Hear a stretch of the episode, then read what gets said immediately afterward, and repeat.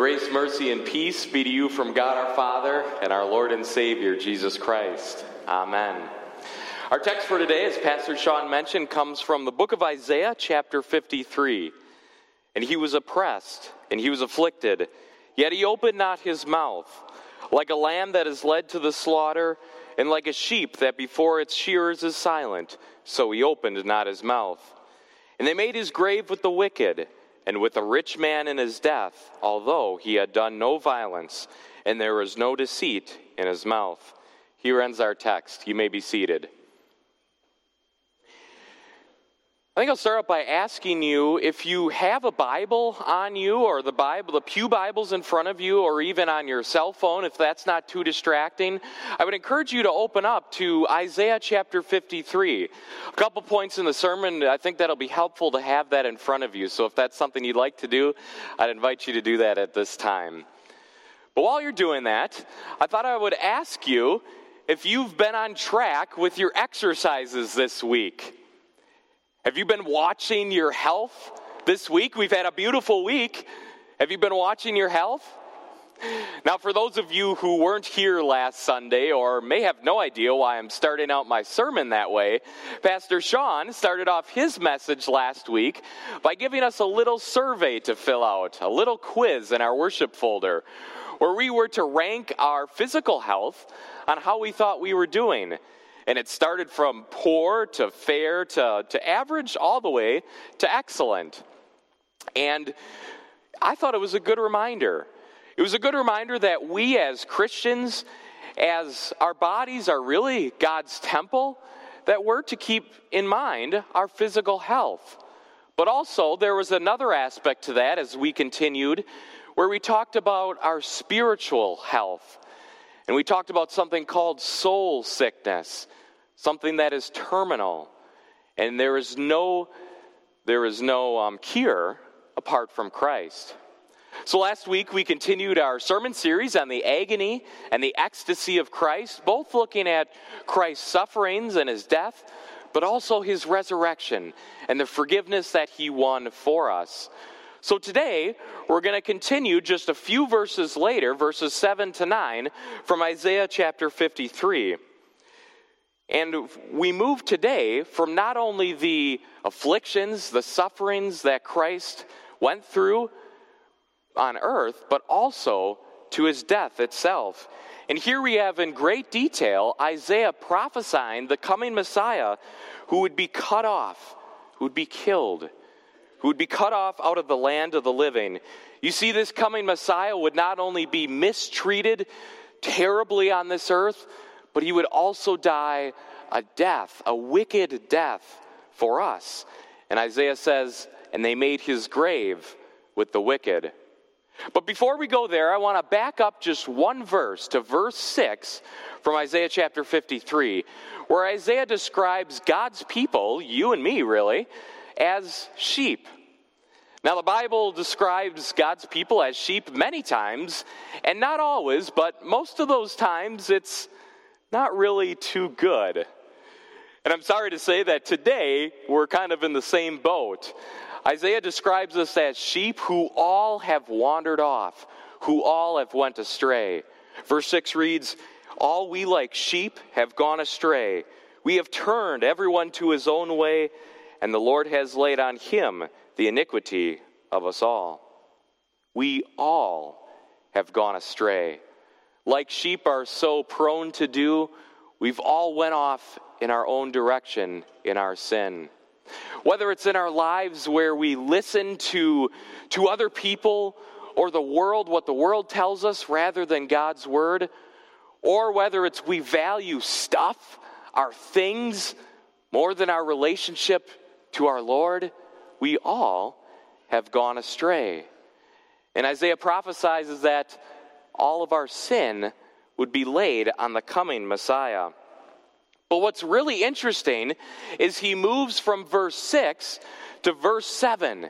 Well, that's not interesting, but what's interesting about that is that he moves from talking about us as sheep who have gone astray to talking about the Savior as a lamb or a young sheep who didn't open his mouth. And this is a major textual switch that Isaiah gives us. And as I was kind of gathering ideas, reading over the text to kind of think about what to talk about today, what really struck me is this contrast that Isaiah sets up in verse 7, where we have on one hand the Messiah who would be oppressed, who would be afflicted, but didn't open his mouth, who would be led to the slaughter, but like a sheep before his shearers is silent, he didn't open his mouth. We have this contrast the abuse and the suffering that Christ would go through, but yet his silence, his refusal to defend himself, and how he didn't open his mouth. And as I kind of fill in in my mind, and I'm sure you do as you read and hear this text, maybe filling in details from the Passion narrative that we're going to hear more about in the weeks to come leading up to Good Friday, all the abuse, all the injustice that Christ suffered at the hands of other people, but yet he didn't respond. He didn't react to everything that he suffered.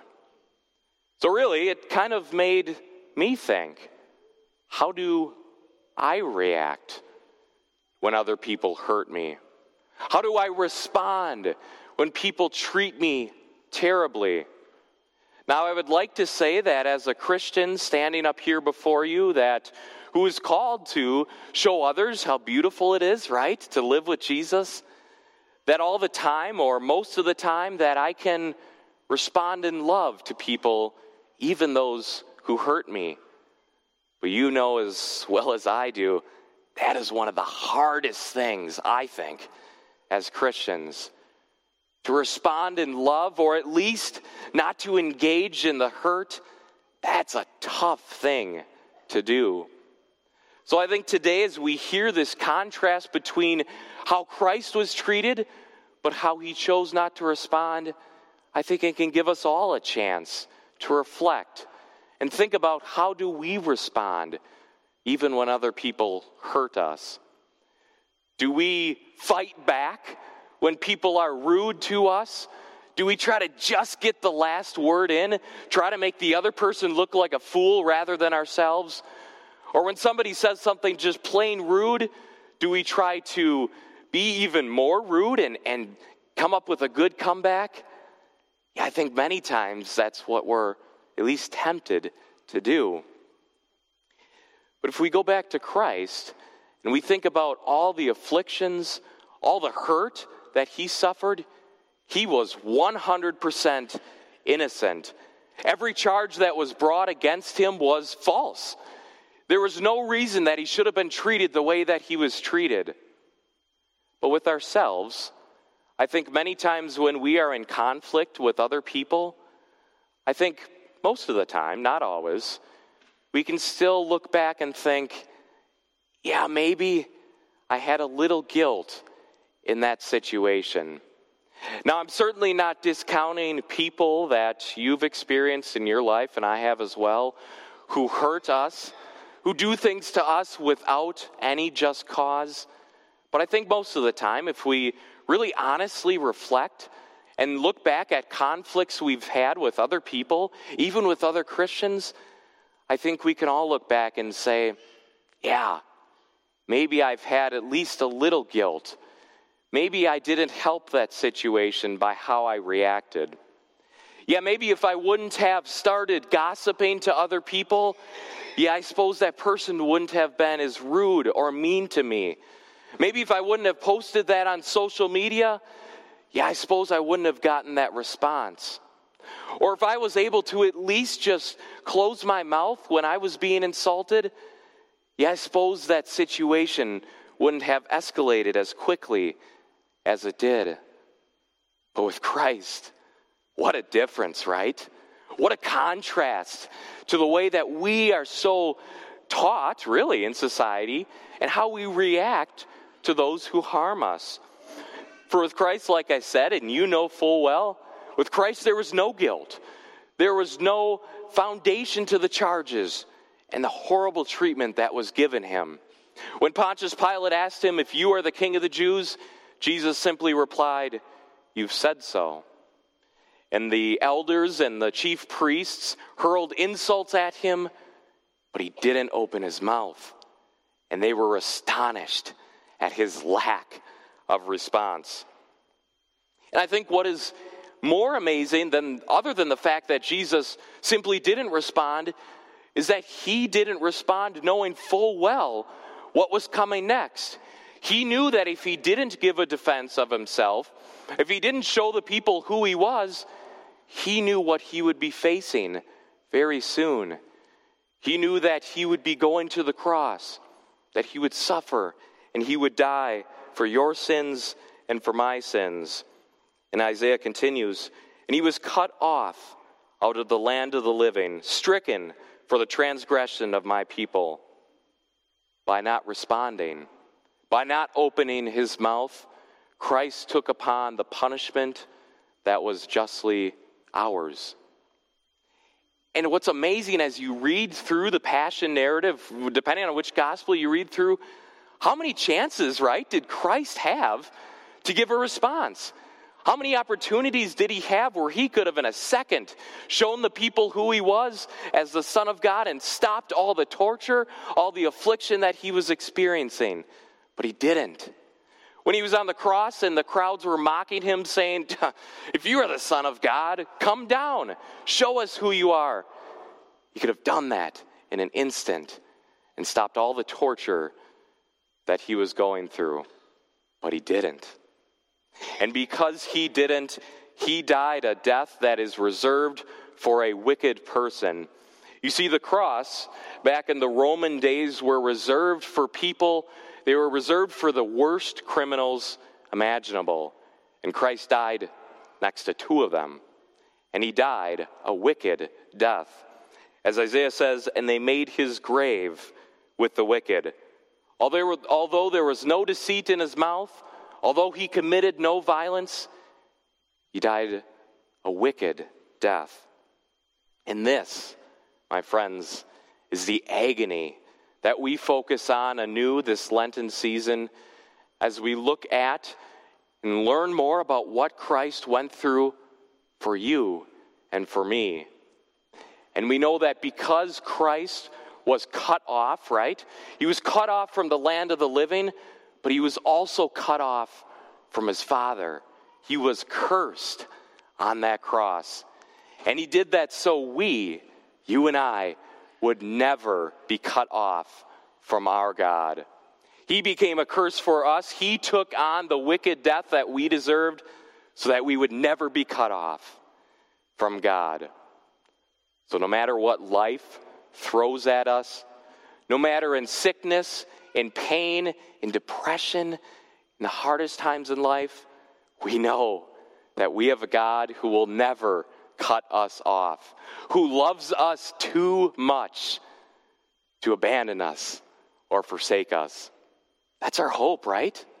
That's why we gather every Sunday to hear this good news, the greatest news that this world has ever heard, and to rejoice in this hope that actually is really not only just a hope, it's not a, I hope if I'm good enough, God won't abandon me.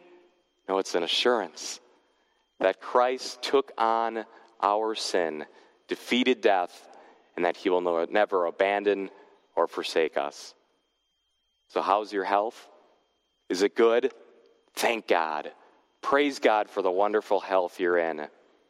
Is it not so good? Take heart, for you have a God who will never abandon you or forsake you. In the name of Jesus, amen.